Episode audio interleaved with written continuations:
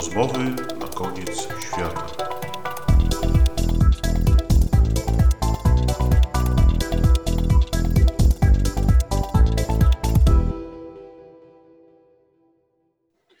Rozmowy na koniec świata, Piotr Kołodziejczyk, a moim dzisiejszym gościem jest dr Kamil Kopi z Instytutu Archeologii Uniwersytetu Jagiellońskiego. Cześć Kamilu. Cześć Piotr. Kamil jest specjalistą od spraw związanych z archeologią starożytnego Rzymu i tam dzisiaj się przeniesiemy, żeby porozmawiać o epidemiach, chorobach i różnych problemach, które nękały starożytnych Rzymian.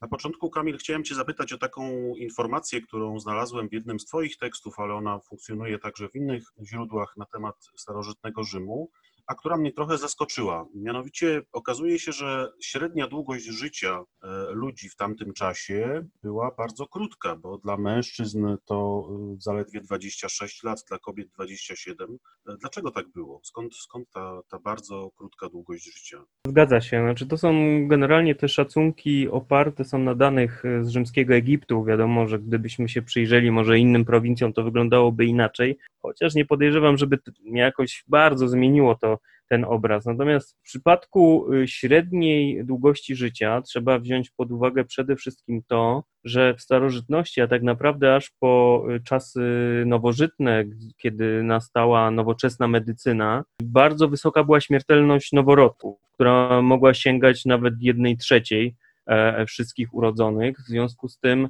no już to e, na samym wstępie bardzo obniżało e, długość życia. W przypadku starożytnego Rzymu też E, no po prostu trawiły ich choroby. Oni nie mieli takiej medycyny, jak my sobie dzisiaj wyobrażamy. Ta medycyna rzymska to była tak naprawdę no, coś, co my nazywa, naz, nazwalibyśmy medycyną ludową.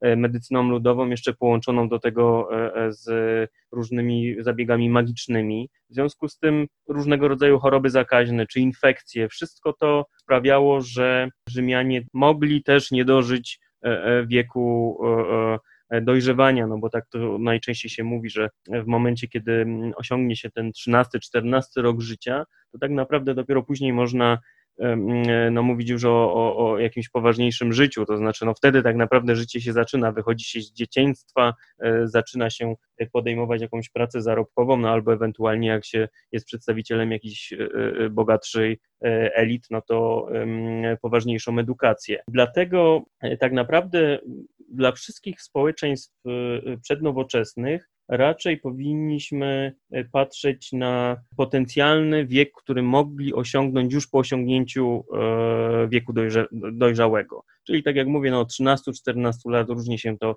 określa. I w tym przypadku już te szacunki dla Rzymu wyglądają troszkę lepiej, bo mówi się, że jeżeli już udało się komuś osiągnąć ten wiek nastoletni, to mógł dożyć średnio 50 roku życia. Mhm. Oczywiście nadal jest to dużo mniej niż y, choćby dzisiaj w Polsce, no bo y, dzisiaj y, mężczyźni żyją 25, przynajmniej średnio 25 lat dłużej, a kobiety nawet ponad 30 lat dłużej. No ale średnia 50 lat już nie wygląda tak tragicznie jak 27 czy 26, prawda? Czyli to jest takie trochę statystyczne przekłamanie wynikające z tej wysokiej śmiertelności w, we wczesnych latach życia. Tak, zdecydowanie i te, za każdym razem, kiedy widzi się taką liczbę dla każdego społeczeństwa przednowoczesnego, odnoszącą się właśnie do średniego wieku życia, no to trzeba brać pod uwagę bardzo wysoką śmiertelność noworodków, tak jak już mówiłem, no sięgającą nawet jednej trzeciej e, urodzonych e, i z drugiej strony być może drugie jedno trzecia ludzi, którzy nigdy nie dożyli e, wieku dojrzałego. Mhm. Czyli no, no dojrzałości płciowej właściwie tak to się powinno powiedzieć. W związku z tym to bardzo wpływa na średnią długość życia. Dlatego, tak jak mówię, no, po prostu dla tych społeczeństw przednowoczesnych raczej używa się innych miar, właśnie takich jak średnia wieku, ale już jakby potencjalnego wieku e, po osiągnięciu dojrzałości, którą można... Po tym naj, najbardziej ryzykownym okresie. Tak, po tym najbardziej ryzykowym okresie. Oczywiście to nie znaczy, że e, wszyscy Rzymianie dożywali pięćdziesiątki i tu mamy pełno przykładów ludzi, którzy umierali. No, na szczęście zachowało się bardzo dużo inskrypcji nagrobnych, których bardzo często podany jest wiek zmarłego. W związku z tym no, dosyć um, dobre statystyki możemy prowadzić szczególnie dla niektórych e, e, terenów, tam gdzie jest najwięcej tych inskrypcji, dotyczące tego, no jak kształtowała się ta umieralność i właśnie wyliczać średnią długość życia. A to jest trochę zaskakujące, bo jak się popatrzy na literaturę, no ja chociażby sięgnę do takiej przetłumaczonej na wiele języków książki Alberto Angeli Jeden dzień w starożytnym Rzymie. On w jednym z rozdziałów wymienia największe problemy starożytnych Rzymian. Wymienia ich tam no, przynajmniej osiem i są, są to różne rzeczy związane z hałasem, z brudem, z katastrofami budowlanymi, z trudnością w przemieszczaniu się, no nawet z wysokimi cenami mieszkań czy, czy wynajmu mieszkań, ale w ogóle nie wymienia chorób i tego typu spraw związanych z medycyną, które jak się okazuje no miały ogromny wpływ na umieralność, na, na te sprawy chociażby właśnie związane z wielkością populacji. E, jak myślisz, dlaczego tak jest? Czy te problemy jest, są słabo zbadane, jest mało danych na ten temat, czy po prostu one jakoś umykają badaczom? Myślę, że, ja myślę, że przede wszystkim one umykają. One umykają z, ze względu na to, no, w jakich my czasach żyjemy. Po prostu my zwykle nie myślimy o tego typu sprawach. Dla nas infekcja bakteryjna to bierzemy antybiotyki, no i w większości przypadków jesteśmy zdrowi już po, po, po leczeniu, prawda? Natomiast w starożytności nie było po prostu takich skutecznych leków nie było ani antybakteryjnych, ani antywirusowych, no po, poza może jakimiś naturalnymi środkami, ale też nie zawsze one były dostępne. Poza tym, tak jak mówię, no starożytni raczej bawili się w medycynę, nie, nie, nie, nie wiedzieli za bardzo, nie znali chemii, nie znali e, fizyki, nie znali, e, nie wiedzieli w ogóle, że coś takiego jak zarazki istnieją. Raczej choroby przypisywali złemu powietrzu i tak najczęściej tłumaczyli różnego rodzaju epidemie czy w ogóle choroby. To sama nazwa malarii my w ogóle nie zdajemy sobie sprawy, że w Europie tak naprawdę do początków XX wieku malaria była problemem. Ona została w ciągu XX wieku zupełnie wytępiona. No I w tak. starożytnym Rzymie, który częściowo leżał na terenach bagnistych, ta malaria też była potężnym problemem. Sama nazwa malaria to jest złe powietrze. W związku z tym to pokazuje, jak oni postrzegali w ogóle te choroby, no właśnie y, y, takie, które dzisiaj my nazywamy chorobami zakaźnymi. No z całą pewnością y, przypisywali też pojawianie się tych chorób działaniu bogów. No tak, tak. No jedna z trzech największych y, y, epidemii, no takich epidemii, które dzisiaj nazwalibyśmy wręcz pandemią, czyli obejmująca całe tereny całego Cesarstwa Rzymskiego, a nawet wykraczająca poza te tereny, no to starożytni uważali, że być może wzięła się z tego, że rzymscy żołnierze e, pogwałcili świętość jednej ze świątyń, którą w czasie wojny z Partami e, w Seleucji e, zdobyli i ograbili. No właśnie, co to za historia? To, co prawda, to, to, to wytłumaczenie, skąd wzięła się tak zwana plaga Antoninów, która w połowie II wieku szalała po terenach Cesarstwa Rzymskiego. No, taka główna fala to w latach około 165-180 naszej ery. No, można powiedzieć, że to są czasy rządów przede wszystkim cesarza Marka Aureliusza, dobrze znanego, jednego tych cesarzy, którzy e, obecnie są, że tak powiem, w, e, w świadomości powszechnej, no bo choćby w Gladiatorze się pojawił. E, no ale ten dobry cesarz i ten cesarz filozof, którego znamy przecież też z rozmyślań, takich medytacji napisanych w myśl filozofii stoickiej, to w jego czasach szalała potężna epidemia w Rzymie. No i późno antyczny pisarz Amian Marcellinus napisał, że uważano, iż zaraza ta wzięła się z tego, że w czasie wojny z Partami żołnierze rzymscy naruszyli świętość świątyni Apollina w Seleucji. Apollo w ogóle przez Rzymian postrzegane było jako bóstwo związane ze zdrowiem. To, to bóstwo, jakby pierwotnie greckie bóstwo, zostało do Rzymu wprowadzone w ogóle jako odpowiedź na jedną z pierwszych epidemii, która gdzieś tam w V wieku przed naszą erą e, e, miała e, w Rzymie się pojawić. Kojarzone było w Rzymie właśnie z tymi właściwościami leczniczymi. W związku z tym złupienie świątyni tego bóstwa miało skutkować e, zesłaniem przez to bóstwo, czy uwolnieniem jakichś mocy, które w tej e, świątyni były e, w jakimś świętym miejscu zaklęte. No i później razem, razem z żołnierzami, którzy popełnili to świętokradztwo, zaraza miała roznieść się e, e, na tereny całego cesarstwa i za to świętokradztwo zostali Rzymianie pokarani. No, zadarli z potężnym przeciwnikiem rzeczywiście. A jak było tak, na, tak. naprawdę? Czy coś wiemy, skąd się ta, ta zaraza wzięła? Co to było w ogóle? Jaka to była choroba i skąd się wzięła? No tutaj mamy problem, bo nie do końca wiemy, to znaczy są różne pomysły y, odnośnie tego, jaka to mogła być choroba. Najczęściej y, wskazuje się tutaj odrę albo ospę, y, natomiast no, nie wiemy tego. Nie wiemy tego. Opisy w źródłach nie do końca pozwalają nam na zidentyfikowanie tego. One czasem są ze sobą sprzeczne. Wydaje się czasem, że one mogą odpowiadać jakiejś chorobie, ale w innym źródle jest już zupełnie inny opis, który wygląda zupełnie inaczej. Generalnie mówi się, że prawdopodobnie rzeczywiście zaraza dotarła ze wschodu, ale nie tyle z, z, te, z terenów Seleucji, co raczej z Azji Środkowej. E, być może z Chin, no, tak jak e, dzisiaj, mm, e, dzisiejsza pandemia mm, koronawirusa do nas dotarła, ale to, to są wszystko spekulacje, nie posiadamy żadnych twardych danych dotyczących tego, jaka to mogła być e, choroba. A czy wiemy, jak ta choroba się rozprzestrzeniała w cesarstwie i jakie skutki przyniosła? Jaka była śmiertelność i skutki dla, dla cesarstwa, dla państwa? No, biorąc pod uwagę, że nie wiemy, jaki patogen był odpowiedzialny, to trudno jest tak naprawdę mówić, mówić o jakichś szacunkach. Wydaje się, że źródła, które posiadamy, e, to jest około 30 różny, różnego rodzaju źródeł, zarówno w źródłach pisanych wzmianki na inskrypcjach, e, jak i w papirusach. No tutaj, jeśli chodzi o papirusy, to oczywiście głównie znalezione na terenie e, Egiptu, e, wskazują, że zaraza ta rozprzestrzeniła się na cały teren Cesarstwa Rzymskiego. Jak w przypadku wszystkich epidemii w starożytnym Rzymie, badacze są podzieleni. Można podzielić ich na takie dwie podstawowe grupy: maksymalistów i minimalistów. Jedni uważają, że ta choroba to właściwie prawie spowodowało upadek Cesarstwa Rzymskiego, a drugi uwa- drudzy uważają, że e, nic się wielkiego nie stało, trochę może osób zmarło, ale generalnie nic wielkiego e, się nie stało. E, jeśli chodzi o, o, o tą plagę Antoninów, to szacuje się, ci maksymaliści szacują, że nawet jedna trzecia ludności imperium mogła e, umrzeć. Ale znowu, no, w momencie, kiedy nie wiemy, jaki patogen był odpowiedzialny, to trochę trudno jest te szacunki na czymś twardym opierać. No ale wiemy, e, że cesarstwo nie upadło po, po tych wydarzeniach. Nie upadło i co więcej, wydaje się, że nawet jeżeli śmiertelność była wysoka, to dosyć szybko cesarstwo się odbudowało, zarówno demograficznie, jak i ekonomicznie, no bo to tutaj te dwa czynniki należy absolutnie brać pod uwagę. W momencie, kiedy, no powiedzmy, że ta jedna trzecia ludności rzeczywiście umiera, no to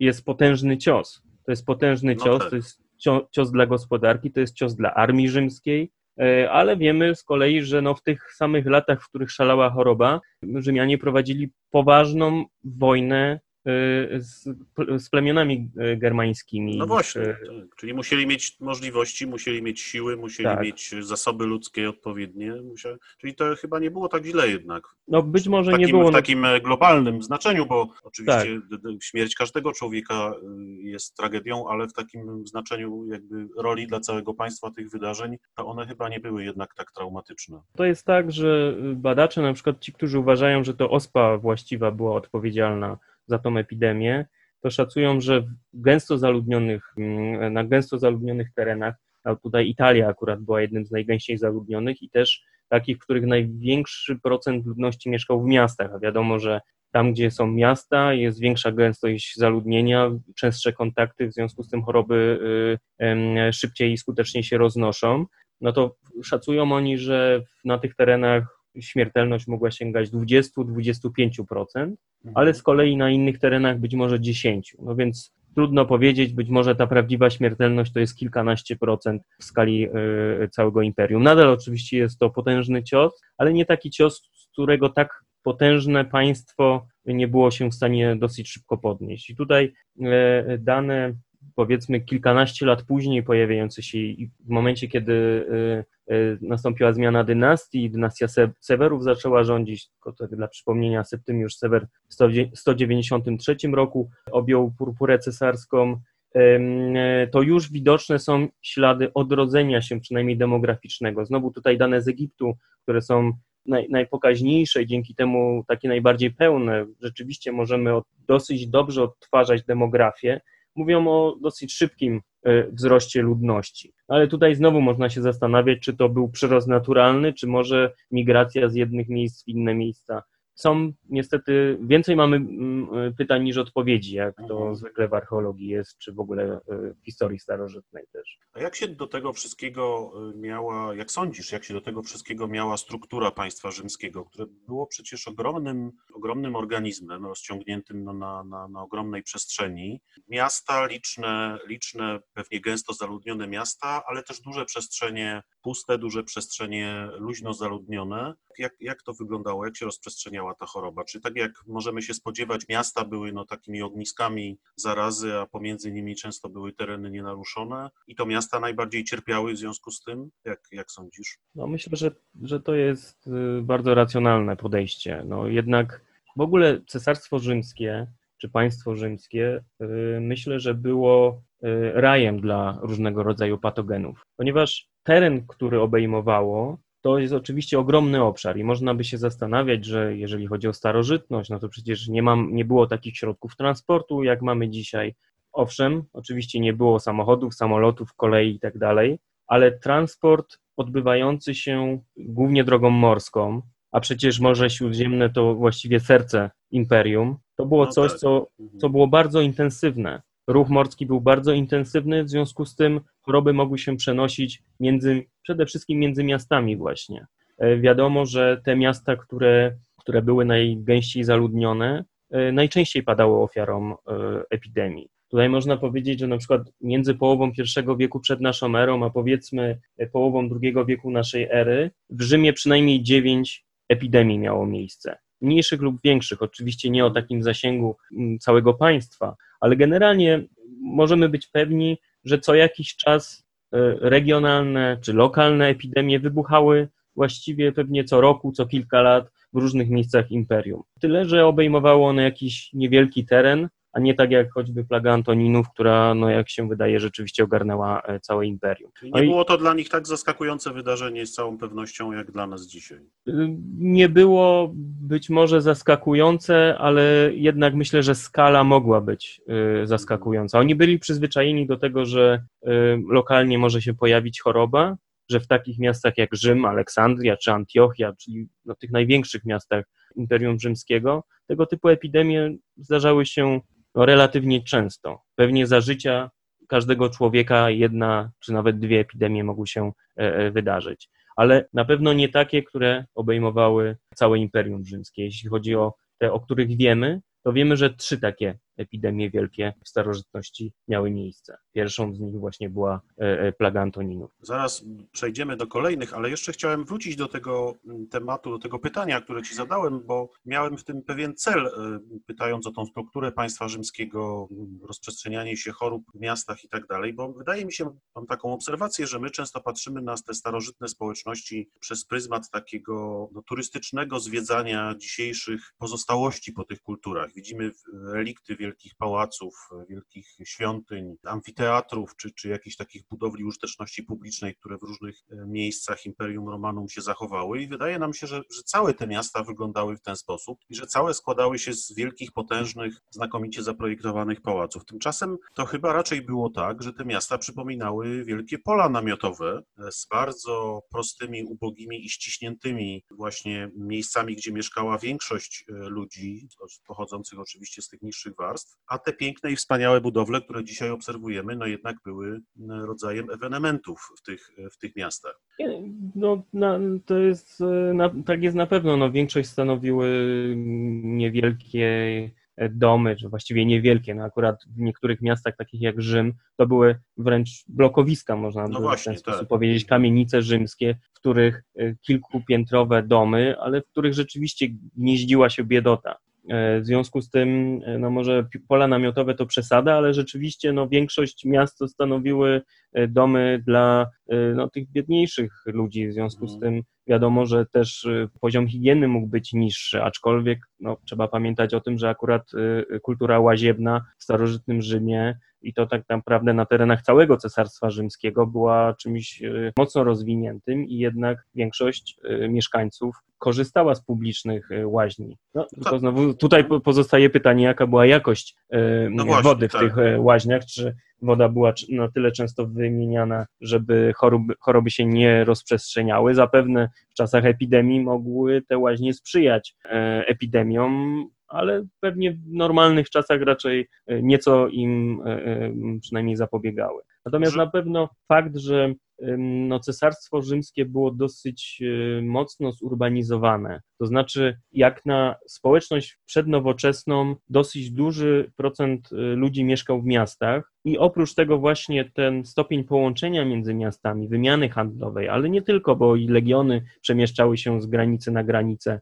E, Ruch ludzi i towarów był dosyć duży. Słynne To rzymskie wszystko- drogi, połączenia drogowe. Tak, tak. Oczywiście sami Rzymianie wole, woleli absolutnie korzystać ze szlaków morskich, tylko gdy mogli, albo rzecznych, bo y, transport towarów tym sposobem był zdecydowanie tańszy, ale rozwijali sieć dróg Mhm. i tutaj transport wojska akurat bardzo często odbywał się e, raczej właśnie pieszo. W związku z tym no, absolutnie drogi rzymskie też tutaj e, swój e, udział w tym miały. Ja tak mówię, że e, e, Rzym charakteryzował się wysokim współczynnikiem urbanizacji. Oczywiście w porównaniu ze współczesnymi krajami, no to jest nikły procent, bo generalnie szacuje się, że powiedzmy znowu dla Italii, ale to był teren najsilniej zurbanizowany, około 20% ludności mogło mieszkać w miastach. E, Dla porównania, no dzisiaj w Polsce to jest około 60%.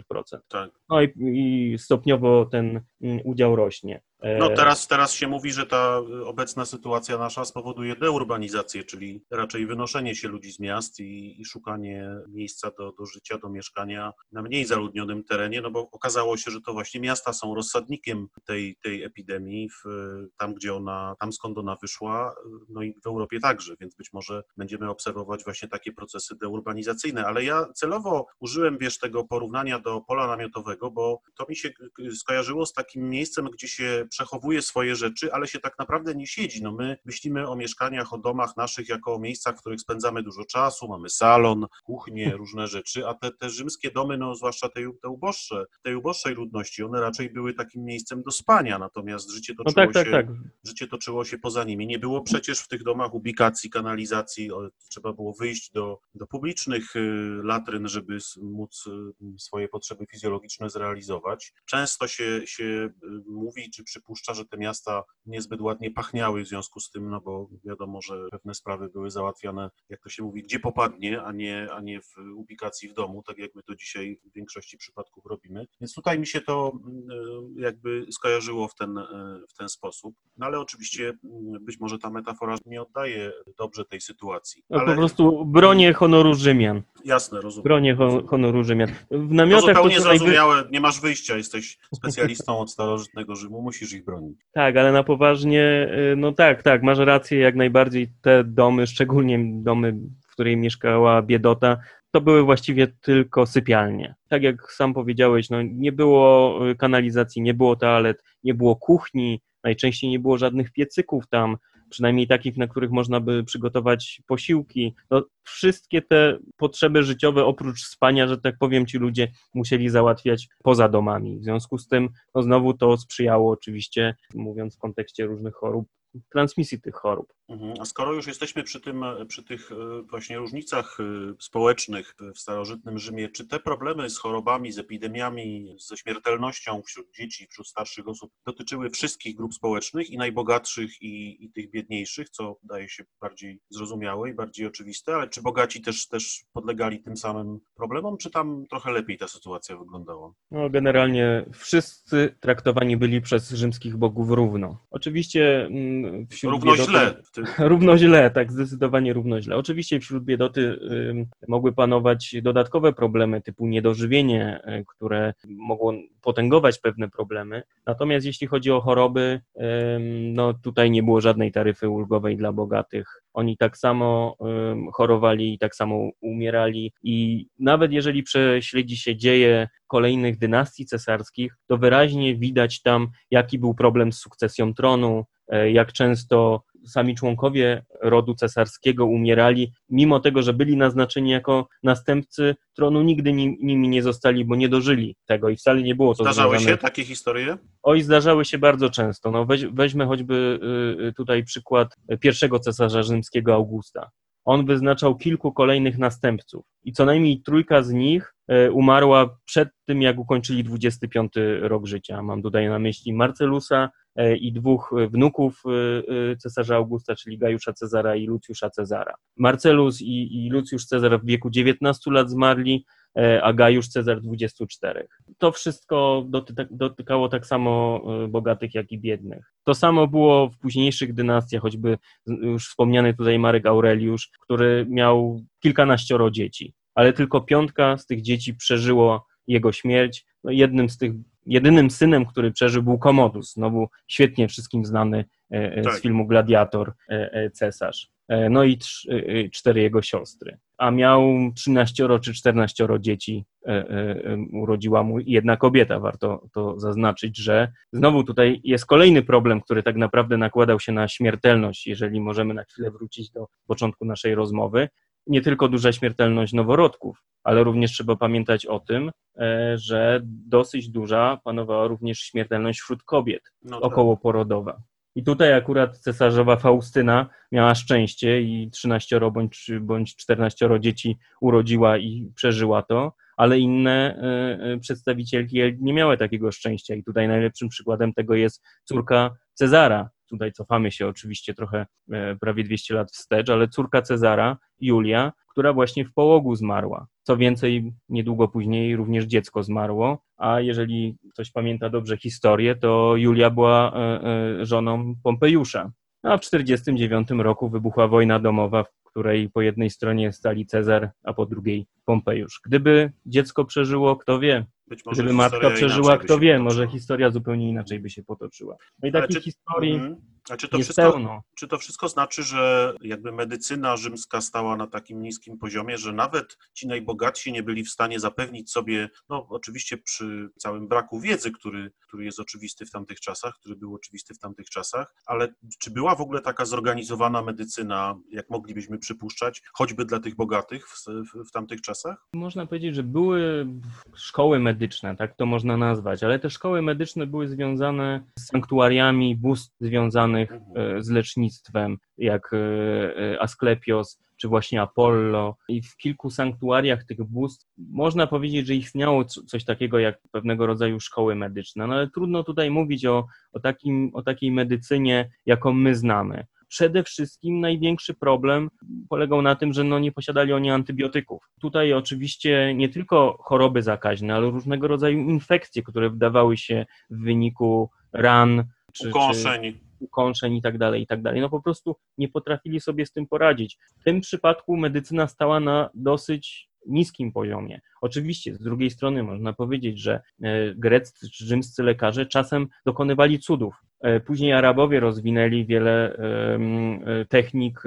chirurgicznych. No właśnie miałem no, ale te, w tym, ale tym kontekście chirurg... o to pytałem, bo wiemy, że, że ta słynna arabska, średniowieczna medycyna czerpała bardzo wiele z wiedzy starożytnych, z wiedzy o ziołach, o roślinach leczniczych, o różnych procedurach medycznych. Dlatego to mi się wydawało trochę dziwne, że tutaj taki niski poziom był, czy może nie niski poziom, może to jest złe określenie, ale, ale niska skuteczność działania tych procedur medycznych antycznych. No, niska była skuteczność i dlatego tak naprawdę y, w, momencie, kiedy y, komuś udawało się wyjść z jakiejś poważnej choroby, no to dziękował Bogom, no bo to tak naprawdę bogowie sprawili, że y, wyzdrowiał i to też z sanktuariów, choćby z sanktuarium Asklepiosa na Kos znamy dary wotywne, składane miniaturowe części ciała wykonane z, z różnych materiałów, z gliny mhm. czy, czy rzeźbione w kamieniu, e, które były podziękowaniem za to, że dany, dany organ został przez bóstwo e, e, wyleczony. Jeśli chodzi o chirurgię, no to oczywiście rozwijane były różnego rodzaju techniki chirurgiczne, ale jaki był wynik, no to już trochę zależało, mówiąc w cudzysłowie, właśnie od bóstw. To znaczy, raz komuś udało się przetrwać, a innym razem się nie udało przetrwać, no bo na przykład wdała się infekcja prowadząca na przykład do sepsy i tak dalej, i tak dalej, z czym oczywiście nie mieli żadnych, e, żadnych nie mieli środków, żeby sobie poradzić z tego typu rzeczami. I tutaj znowu można, jeśli chodzi o rodziny cesarskie i elity, tutaj też zdarzały się takie przypadki, że w wyniku infekcji umierali członkowie tych e, rodzin. Być może najlepszym tego przykładem jest znowu, jeśli chodzi o dynastię julijsko-klaudyjską, brat cesarza Tyberiusza, czyli drugiego władcy e, rzymskiego, Druzus, który wracając z wojny, przeżył wojnę, był zwycięskim wodzem, wracał do Rzymu, spadł z konia i najprawdopodobniej złamał nogę i wdała się infekcja. Mniej niż miesiąc później Druzusa już nie było na tym świecie. No tak, to wyjątkowo pechowy Tak, człowiek. przeżył wojnę, był zwycięskim wodzem, w chwale miał wracać do Rzymu, no i niestety po drodze zdarzył się nieszczęśliwy wypadek. No właśnie, a, a w, w, kontekście tych wojennych wydarzeń i tej wielkiej rzymskiej armii walczącej na różnych frontach, czy y, istniał jakiś rodzaj wojskowej medycyny i czy te obrażenia, już tutaj trochę zbaczamy od tych spraw epidemicznych, ale zaraz do nich wrócimy, ale ponieważ do tego tematu doszliśmy w naszych rozważaniach, to jakbyś jeszcze spróbował się nad tym zastanowić, czy, czy, czy te obrażenia związane z walką, no musiało być ich bardzo dużo, bo te metody walki z całą pewnością powodowały mnóstwo różnych urazów i obrażeń. Czy one jakoś specjalnie były leczone, czy byli lekarze, nie wiem, legionowi, wojskowi, tak jak dzisiaj, czy to też tak dość słabo wyglądało? Na pewno byli, nie wiem czy przy każdej jednostce, ale byli, ponieważ terenu niektórych obozów, znaczy inaczej może, na terenach niektórych obozów rzymskich udało się zidentyfikować coś, co interpretuje się jako szpitale wojskowe. Tutaj my mamy szczęście, ponieważ największy um, znany szpital wojskowy badany jest przez polskich archeologów, przez warszawskich archeologów w Nowe w Bułgarii. E, I szpital ten powstał z myślą o wojnach które cesarz Trajan miał w Dacji za, na północ od Dunaju prowadzić. Więc nie tylko byli lekarze, ale w momencie, kiedy przygotowy, przygotowywana była kampania y, wojenna, przygotowywane było też zaplecze no właśnie, medyczne. Tak. I była, była nowe właśnie. Jakaś, tak, tak, jak najbardziej. No ale znowu, jaka była skuteczność? No tak. Jednemu się udało, a innemu się nie udało. Na pewno interwencje lekarzy mogły pomagać, no ale to, czy już ktoś przeżył, czy nie przeżył, to już często był los, szczęście albo brak tego szczęścia. Tak. Ta plaga Antoninów, o której opowiadałeś, która się wydarzyła za panowania Marka Aureliusza, to była epidemia, która przyszła w czasach, można powiedzieć, dobrych, w czasach prosperity. Tak. Wtedy cesarstwo było no, chyba w szczycie swojej e, potęgi i nie miało większych problemów wewnętrznych, ale kolejna plaga, taka wielka, o której wspominają różnego rodzaju opracowania. Tak zwana, tak zwana plaga czy epidemia Cypriana przyszła w czasach kryzysu państwa.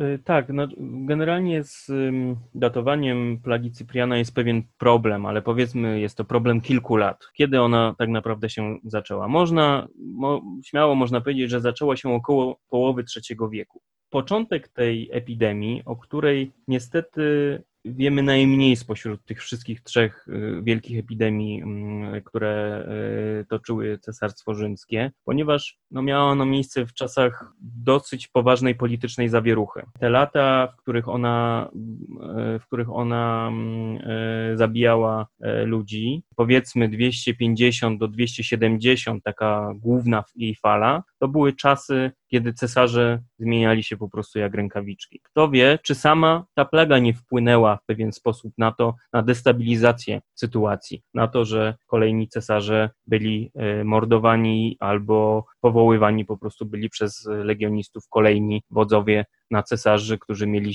lepiej poradzić sobie, a przede wszystkim zadbać o interesy danego regionu. Ale tak jak mówię, no niestety problem z tą plagą jeżeli w przypadku e, plagi Antoninów, powiedzmy, jesteśmy w dosyć szczęśliwej sytuacji, że dosyć dużo źródeł posiadamy. Oczywiście chcielibyśmy więcej. Więcej źródeł pozwoliłoby nam odpowiedzieć na większą ilość pytań. To tutaj tak naprawdę to są szczątkowe informacje, które o tej e, pladze e, mówią. I też nie wiemy, jaka to była choroba, jaka to mogła być choroba. No nie, znowu nie wiemy. Opisy, które się pojawiają w źródłach pisanych są sprzeczne często ze sobą albo niespójne ze sobą. No ale znowu, no, co ci biedni starożytni mieli, nie wiedzieli, z jaką chorobą mają do czynienia. No, w przypadku ym, plagi Cypriana mówi się najczęściej, że być może to ospa była, jeżeli plagą antaninów była ospa, no to ospa mogła wrócić po 100 latach, czy niecałych 100 latach, ale inni zwracają uwagę, że te symptomy opisywane przez niektórych autorów wskazują raczej na jakąś chorobę należącą do grupy gorączek, gorączek krwotocznych, no, czyli krewniaków eboli czy wirusa Marburg. Czyli jakaś wirusowa infekcja. No najprawdopodobniej, ale no znowu to są tylko spekulacje oparte na, na tym, co jest w źródłach, a tak jak mówię, w źródłach jest różnie. Też z tego względu, że być może do jednego worka wrzucamy opisy różnych chorób, a nie tylko jednej choroby. Być może rzeczywiście była jakaś epidemia, która ogarnęła większość albo całą, całe cesarstwo rzymskie. Wiemy, że, że jakaś epidemia, e, największe miasta e, na terenie cesarstwa ówczesne objęła, takie jak sam Rzym oczywiście, ale też e, Aleksandria, Antiochia, Kartagina, ale no, nie wiemy tak naprawdę, czy w całym cesarstwie jedna to była choroba, czy to była seria jakichś różnych chorób. Tym przypadku, no tak jak mówię, po prostu mamy najmniej źródeł, i w związku z tym najtrudniej jest y, jakieś wiążące wnioski wyciągać. No, mamy jakieś informacje o, o, poziomie śmiertelności podczas tej epidemii? Eusebiusz z Cezarei y, przekazuje nam świadectwo biskupa Aleksandrii y, Dionizego Wielkiego, który mówi, że populacja Aleksandrii została zdziesiątkowana. I na tej podstawie niektórzy badacze szacują, że śmiertelność mogła sięgać 60%.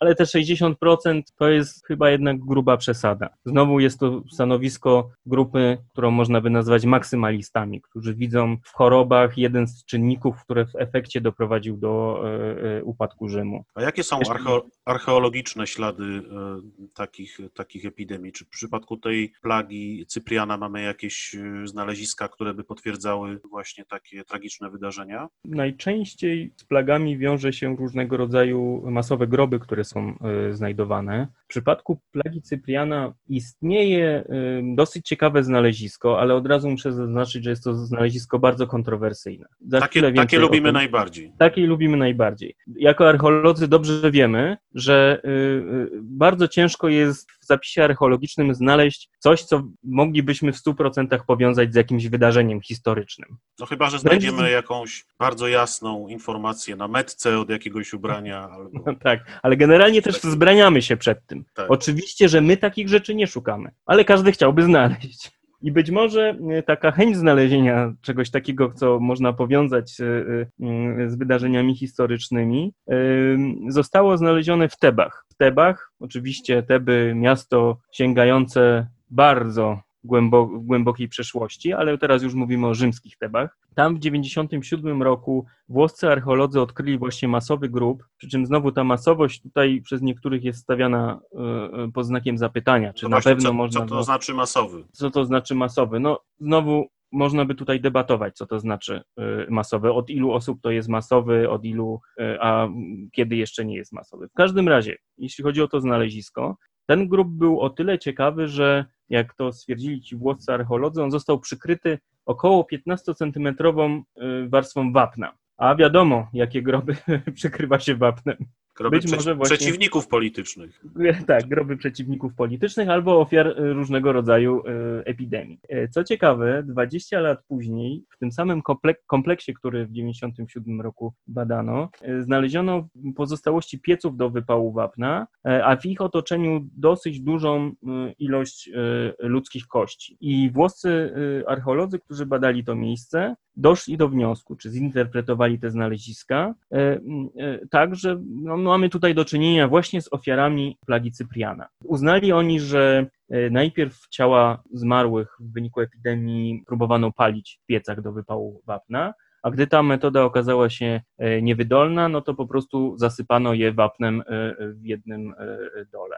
Natomiast problem tutaj przede wszystkim jest taki, że nie jesteśmy w stanie precyzyjnie wydatować tych znalezisk. Czyli nie wiadomo, znaczy, czy one pochodzą z czasów tej epidemii, krótko Dokładnie, mówiąc. bo takie najbardziej precyzyjne y, y, szacunki mówią o tym, że jest to, są to znaleziska z trzeciego, a może czwartego wieku naszej ery. Tak, Więc ta interpretacja oparta jest na tym, że one pochodzą z połowy, około połowy III wieku. No niewątpliwie są No, pewnie świadectwem e, tego typu wydarzeń, ale niekoniecznie z, z, z, czasów tej epidemii, o której mówimy. No powiedzmy tak, że można różnie to interpretować. Włoscy badacze akurat zinterpretowali w ten sposób. No i na pewno jest to ciekawa interpretacja. Natomiast czy prawdziwa? No można tutaj postawić bardzo duży znak zapytania. Podobnie jak przy różnych teoriach, które mówią, że do upadku Cesarstwa Rzymskiego w V wieku naszej ery przyczyniły się właśnie epidemie. Tak, tak, To jak najbardziej. dość, to też dość, dość kontrowersyjne teorie, prawda? No zdecydowanie, ale one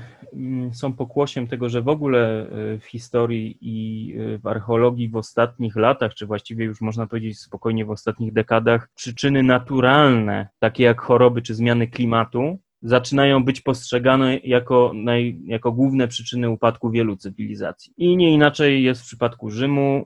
y, Dostrzega się y, zmiany klimatu, dostrzega się właśnie te wielkie epidemie, jak plaga Antoninów, jak plaga Cypriana, jako elementy, które przyczyniły się do e, upadku Cesarstwa Rzymskiego. No tak, jesteśmy Em. trochę na, na drugim biegunie niż y, 100 lat temu, kiedy z kolei odwrotnie uważano, że tego typu sprawy w ogóle nie były istotne, a wszystkie wydarzenia, których ślady odnajdujemy, były spowodowane działaniem człowieka. Najazdami, wojnami, konfliktami, tego typu sprawami. Dzisiaj rzeczywiście ta wskazówka się prze, przechyliła na drugą stronę. Tak, zdecydowanie. Natomiast no, myślę, że to też ma związek z e, rozwojem metod badawczych. Po pierwsze, zaczyna się identyfikować e, w zapisie archeologicznym różnego rodzaju patogeny, a więc za tym idzie e, wzrost, znaczy przypisywanie większej roli ich działaniu, bo wreszcie mamy jakieś konkrety, wiemy jaka choroba mogła e, wywołać e, daną epidemię, a z drugiej strony no, zmiany klimatu, z którymi my się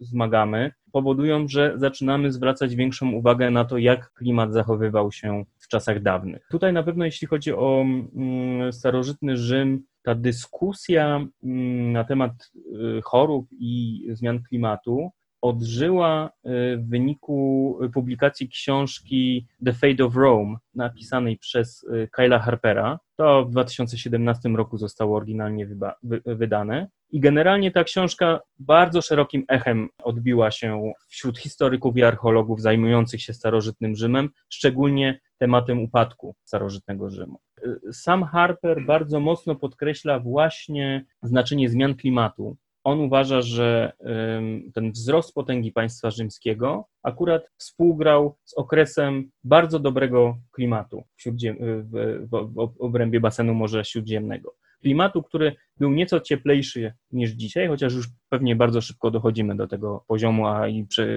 pewnie szybko go przegonimy, ale też bardziej wilgotny. W związku z tym lepiej, y, lepsze plony y, y, zbierano. I dopiero destabilizacja tego klimatu, która mogła nastąpić w połowie III wieku, być może pod koniec III wieku, no tutaj różnie jest to datowane, i to budzi największe kontrowersje, ponieważ tak naprawdę te szacunki mówiące o, o zmianach klimatu globalnie, w sensie dla całego terenu Cesarstwa Rzymskiego, oparte były na badaniach o dosyć niskiej rozdzielczości. To znaczy takich badaniach, pierwszych badaniach klimatu dla, te, dla tego okresu, gdzie mieliśmy na przykład rdzenie lodowe. W związku z tym próbowano na tej podstawie rekonstruować klimat globalnie. A później, kiedy w większej ilości miejsc zaczęto e, e, różnego rodzaju dane pośrednie dotyczące klimatu zbierać, okazało się, że te zmiany klimatu różnie w różnych, mm, na różnych terenach e, objętych Cesarstwem Rzymskim postępowały. W związku z tym być może to, co działo się w Italii, to klimat zupełnie inaczej zmieniał się niż zmieniał się na wschodzie rzyms- rzymskim, czy w prowincji Hiszpania, czy w Afryce. Na pewno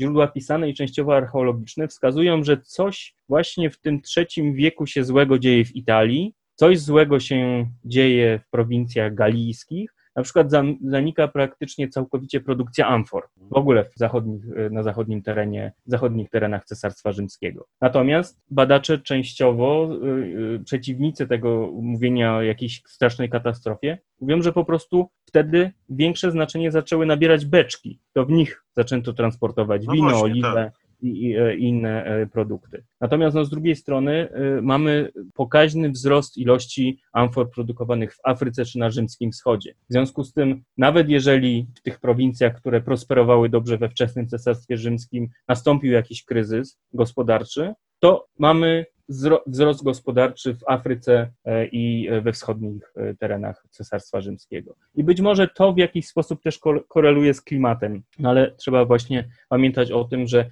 e, dopiero dane o charakterze lokalnym, paleoklimatyczne dane o charakterze lokalnym powiedzą nam, jak tak naprawdę zmieniać, zmieniał się ten E, klimat e, w czasie. Natomiast Harper stworzył taki ładny schemacik e, dotyczący trzech okresów klimatycznych w historii Rzymu, no tylko, że jak zaczynamy się bliżej temu wszystkiemu przyglądać, to okazuje się, że te daty, które on podaje, się rozjeżdżają w zależności od tego, o jakim terenie e, zaczynamy mówić. No i druga rzecz, na którą on zwrócił uwagę, no, to są choroby, e, przede wszystkim właśnie te e, wielkie plagi. Przy czym od razu trzeba oddać mu, że tak naprawdę on patrzy na upadek Rzymu systemowo. To znaczy nie upatruje jednego, jednej przyczyny upadku Cesarstwa Rzymskiego, ale mówi dobrze, były zmiany klimatu, o których pisze bardzo dużo i być może dlatego odnosi się wrażenie, że dla niego to jest czynnik taki najważniejszy były zmiany klimatu, były epidemie i to wszystko miało wpływ na państwo rzymskie, ale oprócz tego były inne czynniki. Oczywiście wzrost potęgi barbarzyńców, zresztą być może związany z tym, że przez jakiś czas e, kultura rzymska na nich promieniowała, w związku z tym cywilizowali się e, i no, w efekcie e, zorganizowali się na tyle, że byli w stanie zagrozić cesarstwu rzymskiemu militarnie. No i powiedzmy też globalne zmiany klimatu, bo tutaj akurat nie ma wątpliwości, że najazd chuński prawdopodobnie związany był ze zmianami klimatu. Tak, no jak wiele migracji. W, tak, w że klimat czasach. stał się suchszy w Azji Środkowej, w związku tak. z tym oni musieli, e, naciskali na ludy, które bardziej na zachód mieszkały, aż w efekcie, efektem domina Goci zaczęli e, atakować mhm. e, Cesarstwo Rzymskie, a później inne ludy germańskie też zaczęły atakować Cesarstwo Rzymskie, a w końcu i sami Hunowie u bram Rzymu się pojawili. No myślę, że ta wizja upadku Rzymu, o której opowiedziałeś, dość dobrze pokazuje to, czego my czasem nie dostrzegamy, bo my się posługujemy różnymi datami, cezurami, tak jakby to się wydarzyło rzeczywiście z dnia na dzień, że pewnego dnia w piątek po południu upadło Cesarstwo Rzymskie, a to były rzeczywiście procesy, które się nawarstwiały, które trwały czasami przez stulecia. No no i te przyczyny, zarówno naturalne, jak i antropogeniczne,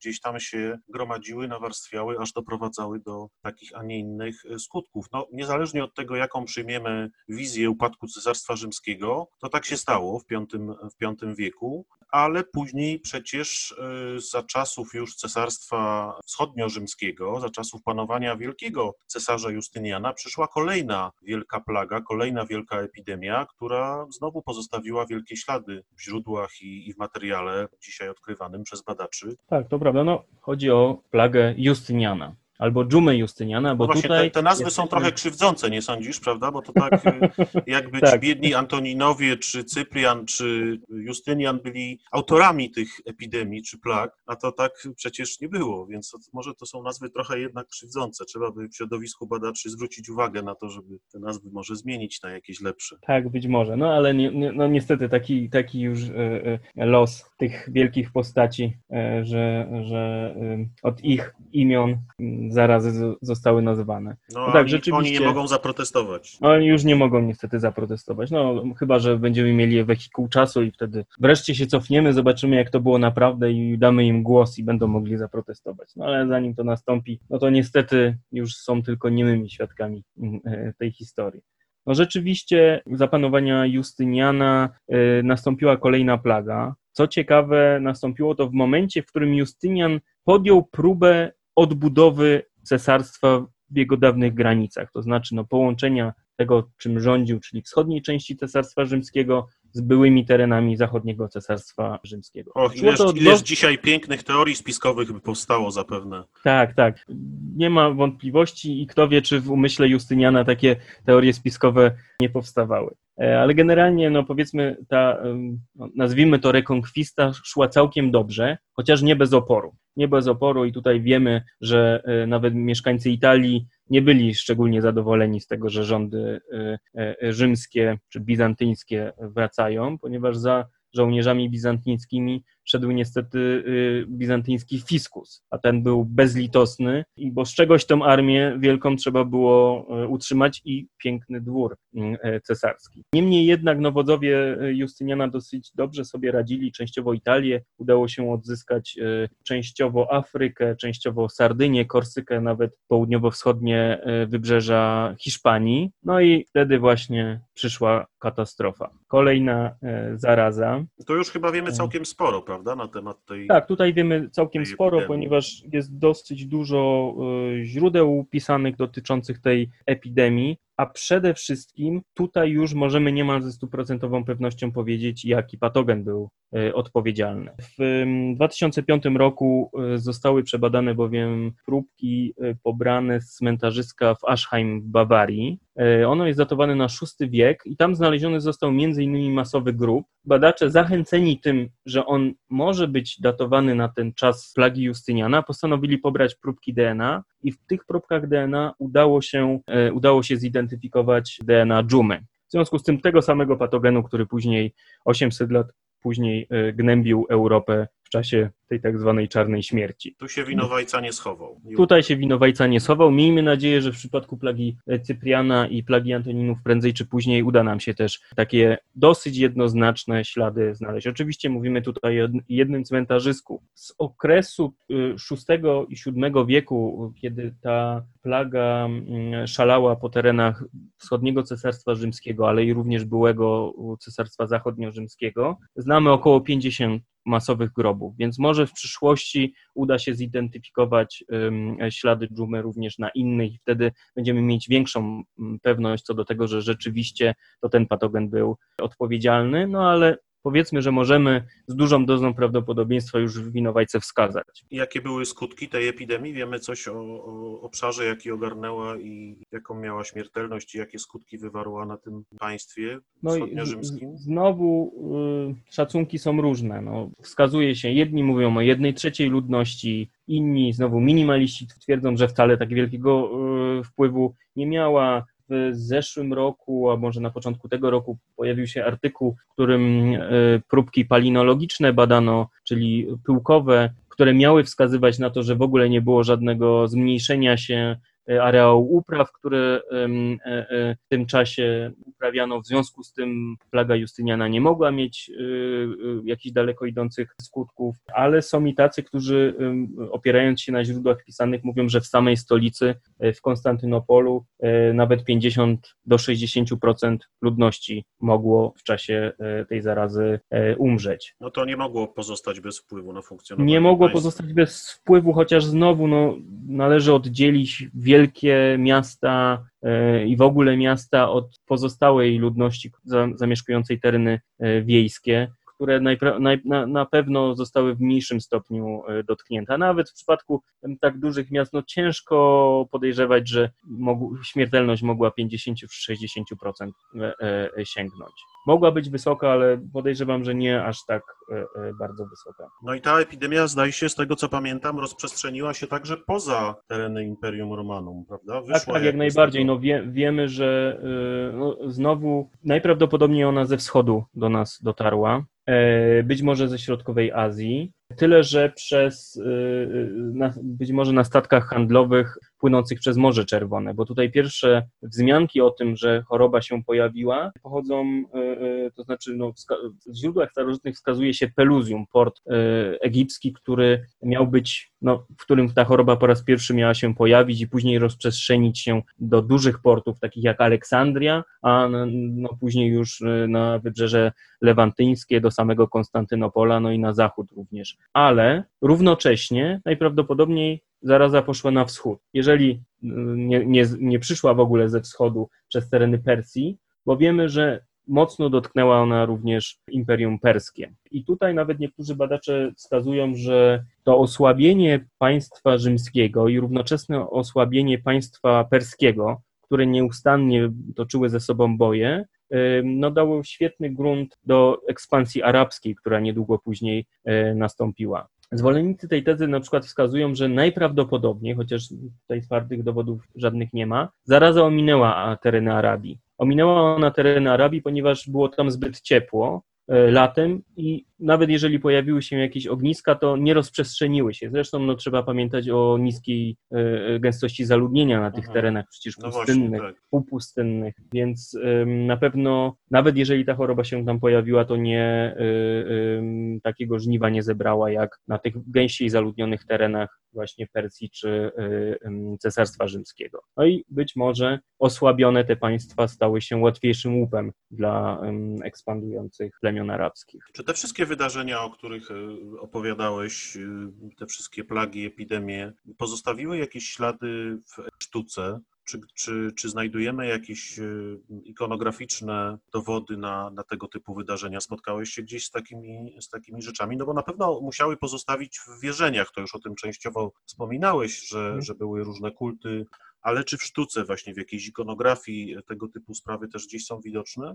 W przypadku plagi Antoninów wskazuje się, że w tym samym okresie wzrosła znacznie y, liczba różnego rodzaju amuletów apotropaicznych, czyli takich, które miały odpędzać zł- zło i choroby. I ten wzrost liczby znajdywanych, a w związku z tym produkowanych y, amuletów tego typu, część badaczy interpretuje jako odzew y, na plagę, która y, panowała. Po prostu ludzie od, próbowali wszelkimi sposobami za pomocą magii y, odpędzać te złe moce. Ale to były jakieś figurki, to były jakieś. co- Nie, nie, nie, to były, to były małe, małe amulety, które noszono na, na szyi jako wisiorki. Z, mogły być z różnego rodzaju metali, albo szlachetnych, albo nieszlachetnych metali, e, nie metali, tylko, przepraszam, kamieni, z postaciami e, nawiązującymi do magii starożytnej, w tym magii egipskiej, magii wschodniej, babilońskiej i co więcej, pojawiają się tam zaklęcia również różnego rodzaju, które miały odpędzać. Zwykle skrótowo zapisane, no bo zależy też od tego oczywiście, jak duży był taki e, amulet, na większy można było jakiś większe, dłuższy tekst napisać, natomiast no, hasła jakieś umieszczano, które miały zło odpędzać. Czy jakieś zjawiska typu kozioł ofiarny się pojawiały w, w, czasie takich wydarzeń? Spotkałeś się gdzieś z tym, tym zjawiskiem? W tym sensie, że obarczano kogoś winą, no nie mówię o, tych, o tym przypisywaniu oczywiście boskiemu działaniu epidemii, ale jakimś ludziom przypisywano, jakiejś grupie etnicznej czy społecznej przypisywano na przykład rozwleczenie epidemii albo zawleczenie gdzieś i w związku z tym się tam wyżywano na niej w odpowiedni sposób. Czy takie zjawiska były? W przypadku, w przypadku plagi Cypriana y, mogły się pojawić y, oskarżenia y, odnośnie chrześcijan, którzy mieliby może nie tyle rozprzestrzeniać, co ich religia miała, a właściwie no, niekultywowanie tradycyjnych religii miało powodować zerwanie traktatu z bogami, tak No zwanego tak, rzymskiego obrażało- Pax Deorum. Obrażało bogów. Tak, miało obrażać bogów i plaga mogła być odpowiedzią na to. E, Ale no, to trudno e, tutaj tak naprawdę wyrokować, czy, czy tak było, czy tak nie było. Wiemy, że w tym okresie też miały e, miejsce e, prześladowania, ale nie znamy ich skali, bo to jest niestety, tak jak już mówiłem, okres, do którego posiadamy bardzo mało źródeł Mhm. pisanych. W związku z tym trudno jest tego typu e, kwestie e, badać. A te wymiany cesarzy, o których wspominałeś właśnie w czasach plagi Cypriana, to one nie miały związku, jak rozumiem, z y, oskarżaniem cesarza o jakieś praktyki niecne, tylko raczej o nieudolność, tak? W walce z. Tak, tak, raczej, raczej chodziło o nieudolność. sprawami. Nie, nie, nie, nie mieli- spotkałem się z takimi em, oskarżeniami, że tutaj jakieś choroby miały wpływać. Raczej przede wszystkim chodziło o sukcesy bądź brak sukcesów militarnych, Aha, e, ale generalnie też no, był to okres, w którym no, nie pojawił się żaden władca, który em, miałby na tyle duży autorytet, żeby w jakiejś innej części imperium nie podniósł się jakiś inna, inna osoba, która chciałaby sięgnąć po e, purpurę cesarską. Zresztą no, tu też żołnierze tutaj zaczęli odgrywać coraz większą rolę i tak naprawdę to oni zaczęli wynosić kolejnych cesarzy do, e, do władzy, a każdy oczywiście legion chciał, żeby to jego dowódca e, No tak. został cesarzem, no bo później wiązało się to z profitami, które na taki legion i na takie wojsko, które popierało danego kandydata, spływały. Wiadomo, że nie, było, nie był to pierwszy okres e, takich no, tutaj, no powiedzmy, niepokojów, ale tak naprawdę tlącej się wojny domowej, bo to była wieczna wojna domowa. Nawet jeżeli w Rzymie panował jakiś cesarz, to zaraz w jednym i w drugim miejscu zaczęli pojawiać się uzurpatorzy. Przecież wiemy, że tak naprawdę wszystkie zmiany dynastii odbywały się po wyniku wojen domowych. Po śmierci Nerona nastąpiła wojna domowa, która tak naprawdę już wybuchła tak. jeszcze za jego życia. Po śmierci Komodusa, zresztą zamordowanego, e, bo nie tylko choroby czyhały na tych biednych przedstawicieli rodzin cesarskich, ale Komodus, który przecież miał ledwie 31 lat, kiedy został zamordowany, po jego śmierci wkrótce znowu wybuchła e, e, e, wojna domowa. Dopiero dzięki ostatecznemu zwycięstwu Septymiusz Sever mógł nową dynastię ustanowić. Tak, no to, to Ridley Scott to sfilmował, widzieliśmy jak Russell Crowe zabił cesarza Komodusa, więc to myślę, że wszyscy Tak, no to jest świetny dokument historyczny, także... Gdybyśmy mieli podsumować tą e, naszą rozmowę, to czy moglibyśmy e, użyć takiego porównania Cesarstwa Rzymskiego do Unii Europejskiej? To znaczy, oczywiście nie mam na myśli struktury politycznej, e, ustroju politycznego, bo to są rzeczy zupełnie nieporównywalne, ale pewnej dużej przestrzeni, dość otwartej, umożliwiającej dowolne przemieszczanie się ludzi i towarów, powiązanej e, ogromną siecią e, handlowych, produkcyjnych, społecznych, różnych więzi, kontaktów, urzędniczych także. No i w związku z tym w pewien sposób ułatwiającej rozprzestrzenianie się chorób i tego typu zjawisk, o których negatywnych, o których mówiliśmy. Czy takie porównanie byłoby przesadą? Znaczy, jeśli czy, chodzi czy o takie pewne podstawy? Jeśli chodzi o takie porównania, zawsze e, trzeba pamiętać o tym, że jest to tylko jakaś metafora. Oczywiście, tak. tak. Ona może nam pewne rzeczy uwypuklić, ale zawsze z drugiej strony inne rzeczy będzie nam zaciemniać. Będziemy wtedy za bardzo patrzeć w stronę tej metafory, szukać podobieństw i może nam to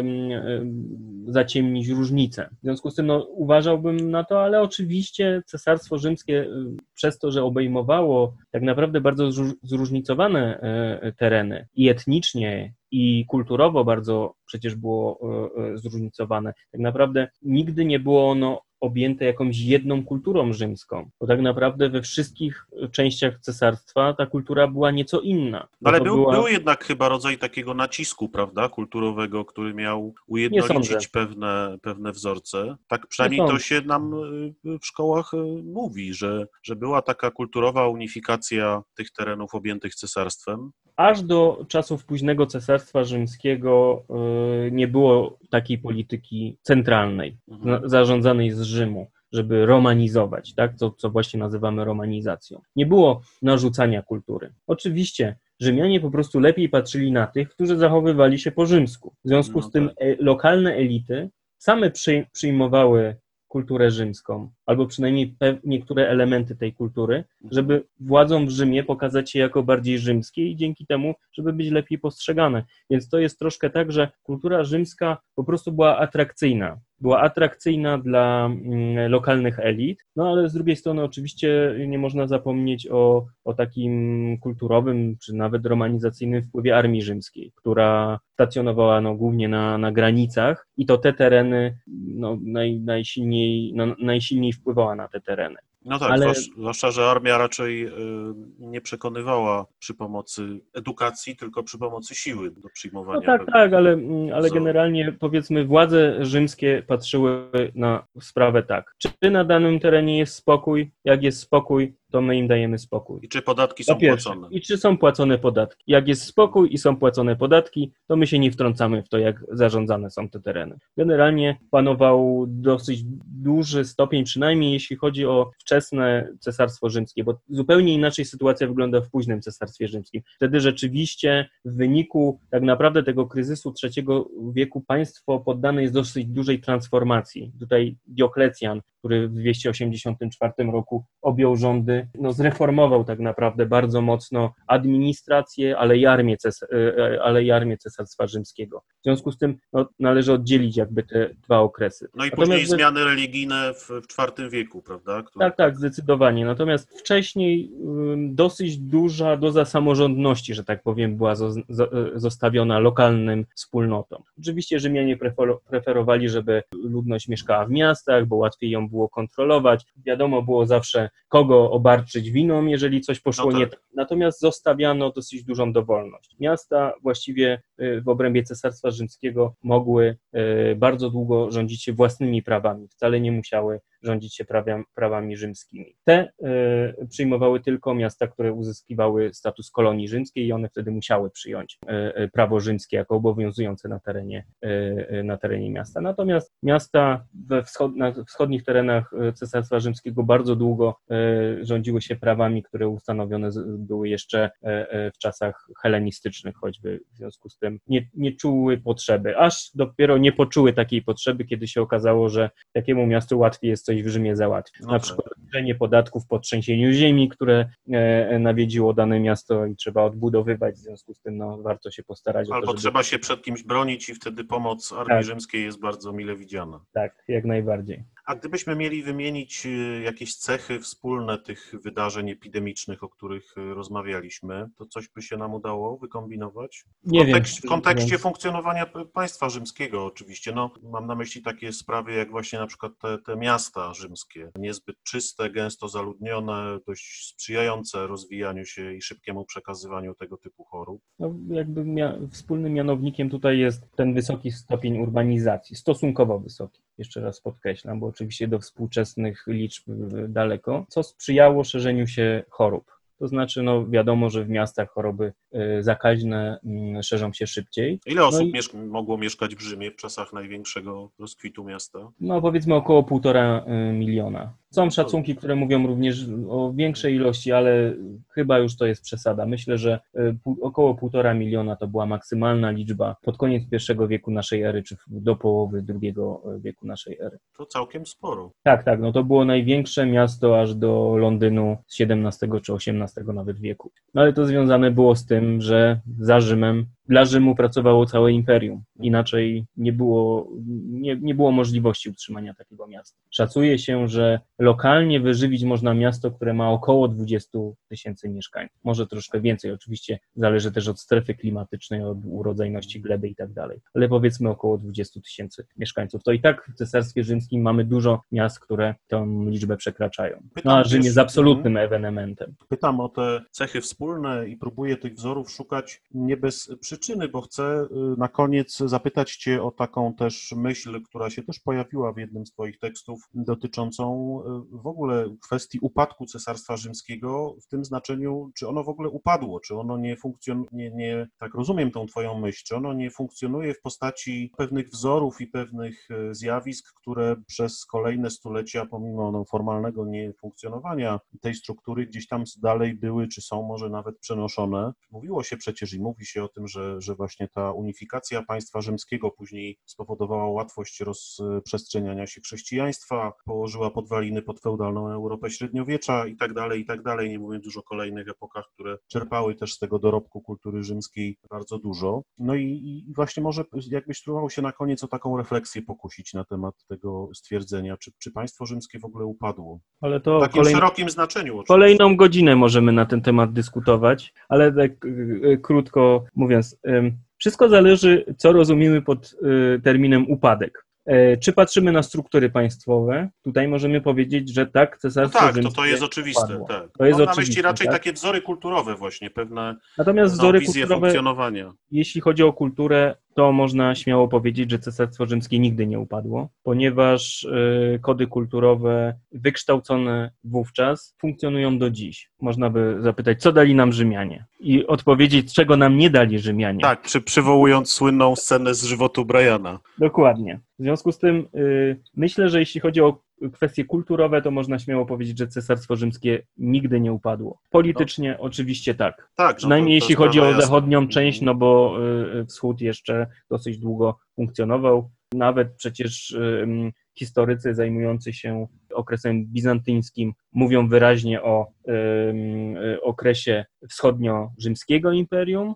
i dopiero późniejsze przekształcenie go już takie Imperium Bizantyńskie, jakie już dobrze znamy e, e, z okresu średniowiecza, że tam oczywiście następowały ciągłe zmiany, no ale tak samo w Cesarstwie Rzymskim, e, czy w ogóle w Imperium Rzymskim następowały zmiany. Przecież był okres Republiki, później no był tak. okres cesarstwa, okres tak naprawdę wczesnego cesarstwa, kiedy cesarstwo wyglądało zupełnie inaczej niż wyglądało w IV wieku po reformach Dioklecjana, a później mhm. Konstantyna Wielkiego. W związku z tym też należy na to w ten sposób patrzeć, że te państwa ewoluowały cały czas, zmieniały się, zmieniały się pod wpływem wpływem czynników wewnętrznych i czynników zewnętrznych. Były po prostu złożonymi systemami, które starały się kompensować różne zmiany, które y, y, y, następowały. Można powiedzieć, że po prostu różne przekrętełka próbowali ustawiać tak, żeby dostosować się do nowej sytuacji. I o upadku można mówić dopiero wtedy, kiedy zakres zmian jest tak duży, że państwo nie jest w stanie się dostosować. I następuje, no ale znowu tutaj mówimy o upadku politycznym jedynie, Tak. struktur politycznych, a nie e, kulturowym. Bo tutaj chyba nikt nie ma wątpliwości, że